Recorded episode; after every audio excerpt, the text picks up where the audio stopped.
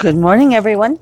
This is Jeffe Kennedy, author of fantasy and romance and all the magical places they intersect. I'm here with my first cup of coffee. Hmm, which is delicious. Hummingbird is busily feeding on the Russian sage. She's looking fat and happy. And today is Friday. I think it's September 18th. Does that sound right? I'm correct. It's a little cool this morning. There's a little breeze blowing. It's about 52 degrees right now, I think. Ah. Um, I'm sore. I'm sore from yesterday. So we, um, as as advertised, took the day off and went up to Lake Abiquiu, which is um, where Georgia O'Keeffe had her home. It's a beautiful part of New Mexico. Not at the lake, but at the. She had two houses. Um, a winter house in the town of Abiquiu, the village of Abiquiu, which is very very small, and then her summer house was, uh, you know, not far. It's a, these days it's like a 10 minute drive up the road up on Ghost Ranch. But, um, I mean, at least 10 minutes to get to Ghost Ranch. It might have taken longer to drill into her house. But uh, in the winter, it was impassable. So she would, in the wintertime, move into the village. Ah, so it was a lovely day on the lake. There were not many people there, so we scored on that. Uh, and then the best part is is that David finally tried out his kayak, as we had bought these last fall, almost a year ago now, and he had been on his once. Um, you know, and he waxes and wanes with the Parkinson's. Sometimes he feels better than others, and he just hadn't been feeling that great because we bought him like late. It was mid to late October last year, and so we didn't have much season left anyway. And he tried it out once, and then we, um, of course, it was 2020. and so we had the pandemic, and water levels were low, and we just hadn't been out. So he finally resolved because he knew I was sad that I hadn't been able to take my kayak out. I've been on mine a lot more than he had been on his. And so I just kept, you know, it's a subtle art with your spouse, right? You know, it's like you want to keep poking them without bugging them to death. And we unloaded the kayak and we found this great spot on the beach. And so what what you do is you we take the jeep down to the end of the boat ramp and then unload the kayaks there. And I asked David, I said, Do you want to unload your kayak? Do you want to leave it up there? Because they're a little bit of a pain in the ass to get up there. And he says, No, I'll unload it. So we unloaded it and put all the kayak stuff in them and then drove and there was a spot sort of on the beach i'm air quotes around that um, because it is a lake but there was one couple on this stretch of sand not far from the boat dock and we could get easily quite far from them not invade their social distance so but to do that you have to drive back up because there's water in between. you can't go from here to there. So we had to drive back up and parked in sort of the temporary space, unloaded all of our stuff like our folding chairs and our cooler and that kind of thing. And carried those down to set up our spot on the beach. And I told David, well, what I'm going to do is I'm going to go get the kayaks and paddle them over so that we have them right here at our spot. He said, okay. So I you know, went and got mine, paddled it over, and then went back over and got his and paddled it over. And he was fishing from the shore. So one of the reasons we decided to get the kayaks is because it's shore fishing isn't always good in New Mexico, and we have very rocky. Um, I want to say landscape rocky beaches. Uh, the beaches tend to be rocky, our lakes tend to be rocky in general because most of them are created by Army Corps of Engineers. They're almost all water retention projects because New Mexico just doesn't do natural lakes. Not many. Um, so Abiquiu is basically a wide spot on the Chama River. And there's a dam. So, you know, a lot of these where the water fills up, that landscape hasn't been smoothed down by the lake over eons, right? Over thousands of years. So it's it's basically rocky landscape that has had water on it for a little while. So it's not smoothed down, it's very jagged. And there's not always good places to stand and fish from shore, and that's if the fish are really coming into shore, which they aren't always. This may be more than you ever wanted to know about fishing in New Mexico, but stick with me. So it can be a challenge for us sometimes when we go out to go fishing, you know, and usually that means that I am reading or I am paddling my kayak these days or my stand up paddleboard I did for a while.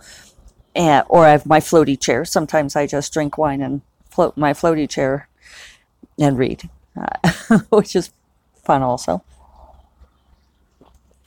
But um, it's not always easy to find a good spot. And sometimes if it's crowded, you know, like even in non pandemic times, we don't like being that close to other people. So there aren't that many good smooth spots to get to. And sometimes you'd have to, we had got this little cart even so that we could walk, but sometimes it could mean like hiking a mile or more over pretty rough landscape to find a spot. And David had long been moaning that he wished that he had a boat. And I tell you what, people, if I could afford to buy him a fishing boat, I would do it in a heartbeat. And I almost did one year. But, you know, then it would be all the expense of the licensing and fuel, you know, and the trailer and all of these things. I, I would love if I had that money and, and we just don't so when he suggested buying the kayaks because he had seen some fishing videos of guys fishing from kayaks i was like hey you know that's actually affordable so he had tried the kayak once and i think what happened was we you know we were new to it and we, i don't think we had his seat properly fixed because one of the keys to the kayak getting that to work correctly is to get the right tension between your lower back where it presses against the seat and your feet. There are little footholds, and you need you really need to brace that line along the bottom of your body to really get the good balance and the paddling. So yesterday I'd gone and paddled around some, and it was gorgeous. It was one of the great things about the water being so low is the boat ramps are not great for a lot of people to get their boats in, and there were almost no power boats on the lake at all. Nobody was out there water skiing, and it was glassy smooth. It was just beautiful, beautiful for kayaking. And I pedaled my kayak out to the very center of Lake Abiquiu and just sat there and sort of looked around, and it was so quiet, except for the sounds of nature, and it was um, oh, it was just so so wonderful. I don't have words enough so then I was back on shore and reading, and David was fishing, and he wasn't getting any uh, fish biting, which, you know, that's always a crapshoot anyway. You never know. And it was a little hot. It was surprisingly hot. And I was saying, you know, it's much cooler on the water, and you won't get more perfect conditions than this to practice with the paddle boat, you know. And we were sort of in this little cove, and nobody else was around, and it was fairly shallow. And you know, and he's so funny because he says, well, he said, but if that kayak turns over, I'd be a dead duck. And I said, no, that's why you wear a life jacket. And he said, you know, said, the life jacket keeps you afloat. That's why we wear them. And he says, yes, but other people aren't as stiff as he is. And I'm like, no, the life jackets are designed to float you face up and keep you alive, even if you're unconscious. That's, that's the life jacket deal. I don't know. Is this being good wife or bad wife? I can't tell so finally he decides, okay, fine, he's going to try it. And so he gets his set, set up and he gets in the boat. We get him all fixed up and he goes out and he starts paddling it around. And, you know, he is naturally athletic. It's amazing to me what that kind of talent is like. I think I mentioned it with the golfing too. It's like, I am not naturally athletic. Um, you know, and David can just pick stuff up so fast. It's really amazing. Uh, and so he was, you know, like within minutes paddling around with a natural. And he's like, this is really nice. And I can't even tip this over, you know, it'd be really hard to try to tip it over. I'm like, yeah, I know. I tried to tell him that part too. So then he tried fishing from his kayak and he was out there for a couple hours and it, and he was so excited about it. And so the upshot of this whole story is um, once we decided to clean up for the day, we just loaded all of our stuff onto the kayaks and it all fit on there between the two of us and we paddled the kayaks over around to the bottom of the boat ramp and pulled them ashore and then just drove the car down. Oh i think i left out that the, after the staging area where we unload our stuff for the campsite or the you know beach site then we have to park farther up and walk back down. So this time we just drove the car down loaded everything into it and so now in the future what we can do is we can do that just drive the vehicle down to the end of the boat ramp load up the kayaks, park the car, and then we can paddle and look for a site. And so, mom, like those situations, you know, like where we spent an hour driving around uh, Heron Lake, we wouldn't have to do that. We could just, all we'd have to do is find a boat ramp and then we can just paddle and find a spot. So I'm very excited about this. And it, he's um, he's all lit up about it. So it was an excellent day. Now he wants to go again, so that works for me. Because I really I've been trying to pry him into kayaking pretty much all summer long. so let's see. There were a couple things I wanted to tell you guys. Um, yeah,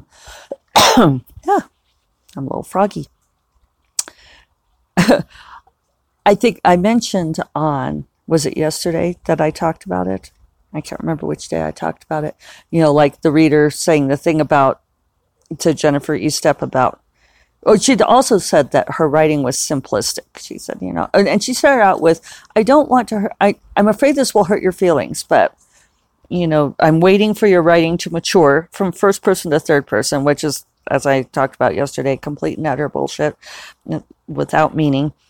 And and then she said, and also you're writing simplistic, but I still love your books. You know, and it's like, I, I don't understand what possesses people to say things like this. I feel like anytime you want to preface something with, I'm afraid this will hurt your feelings, or no offense, but, or maybe I shouldn't post this, but all of those are cues not to post it. right there. That's, that's your subconscious telling you, no, don't say this. Um, and I saw one, a reader posted to Grace Draven the other day where she said, um, You are my second favorite author. She said, after Ilona Andrews, and then use the hashtag sorry, not sorry with a smiley face. And it's like, I think maybe she expected because Ilona Andrews is a very popular author that, you know, Grace is supposed to be like, oh, well, of course, you know, everybody loves Ilona Andrews best. And it's like, no, you, you don't tell people that they're your second favorite after this other person and then be all sorry, not sorry. Um, there is really, for readers talking to each other, you know, of course you're going to talk about who's your favorite author and, you know, you might even rank them and it changes over time and all of that's perfectly fine. And, but, you know, you don't need to tell the authors that. Uh, I, I said something to Grace about it, and she says, I, I shine because of their glitter you know she has a good sense of humor about it but you know it's a it's a funny syndrome where i don't know maybe it comes from our competitive society where people feel like they have to rank. You know you get first second third place. You're a winner or you're a loser. That's my trump imitation. Uh, it's um i don't know. When people ask me who my favorite author is, I I cannot say. I mean, and that's not just being kind. I have a, lots and lots of authors who I enjoy reading, uh, and I don't I don't feel like that's something we need to put you know like a ranking on. There doesn't have to be a best and a second best. So it's just a, a funny thing uh, I've, yeah, I, am not going to say anything more about it than that. It's just like, uh, you know, it, sort of goes back to the thing about the, like I was talking about with Kresley Cole and the champagne problems. Um, what's really funny is that podcast where I talked about Kresley Cole must have gotten posted to some reader forum or something because it's gotten a huge number of listens, way higher than any of my other podcasts.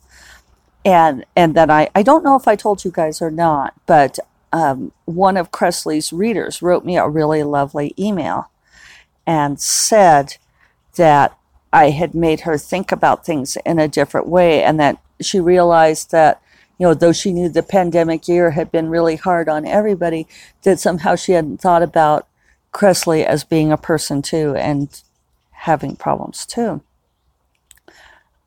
And I think that might be some of what's behind this, you know, that, and I remember how I used to feel about authors, especially when I was a little girl, you know, that in some ways they were not real people to me. They were like these sort of, I don't know, magical beings who birthed books, like fairies or something. I don't know. I remember hearing about an author who I loved who had died, and I had a hard time putting together how how could they have gotten sick and died because they were a writer. I, you know, maybe because their books lived on. It was an interesting moment when I just sort of reframe my world and think about, oh, writers can get sick and die. And I think maybe some of that persists where, you know, people who are celebrities in some way or who we know because of their art, that they don't feel the same to us as the people we know every day. Um, but, you know, like you don't tell your friends you're my best friend and you're my second best friend, or at least I hope you don't. let's see, there was one other thing I was going to mention. What was it? It was something to do with characters or POV. Uh, I, I thought about it while I was running on the treadmill and I was going to write it down, but I did not have my handy pad of notepaper there. Oh well. If I think of it over the weekend, I will write it down for Monday. How's that? So I am going back to Dark Wizard. Um, oh, I did ask editor Jenny yesterday. I think I mentioned that she um, had said that she was going to have edits on Promise Queen for me, and I'd asked her if, how extensive she thought they'd be and if she had a sense of her timeline just so I could plan my life, you know, because you guys know I have to write this anthology story, right? Or Leslie Penelope will kill me. um, sorry, I just can't help poking at her, and so I hope you, I hope you appreciate my humor, Leslie. Um, so Jenny replied to me, and she said, um, "So far, I don't have any changes." And then she put parentheses, "Seriously, you killed it." but I still have the ending to read through. So if anything, there'll be pretty light minor fixes. I'll have a better sense tomorrow once I'm done going through. So that's exciting, huh? Seriously, you guys, I killed it. I killed that revision. I thought I did that revision pretty well. I was happy with it. So I killed it. Nothing finer than to hear that from your editor. So it looks like I won't have to do much on Promise Queen to get it ready to go and out the door. So next few days are transition time. I will probably work on Sunday since I took yesterday off. Um, you know, I've got the, you know, like what, maybe 9,000 words left on Dark Wizard or so. I just want to get enough of an ending on there for the beta readers. But now that this, I think I explained to you guys how the option worked on uh, Promise Queen, and Forgotten Empires. If I didn't and you want to know, let me know. But uh, now is our turnaround time because once Jenny sends Promise Queen to copy edits, which is what will happen next, is she'll send me her edits if she has any, which she doesn't so far. I just thought I should revisit that in case you guys missed it. Um, once I send her any fixes, then it goes on to copy edits and then we can that frees me basically of my non-compete. We go start going through option negotiations with Dark Wizard or with St. Martin's on what they want to do next, and all of these things I've been waiting on can finally move. So that'll be good. So Dark Wizard will get complete. Promise Queen will go out the door, and then I can write this anthology story, which I even know what it's going to be. So, hey, things are looking up. All right. And none of that will happen unless I get to work. So I'll remind you all that First Cup of Coffee is part of the Frolic Media Podcast Network. And you'll find other podcasts you'll love at frolic.media slash podcasts. And I will talk to you all on Monday. Take care. Bye bye.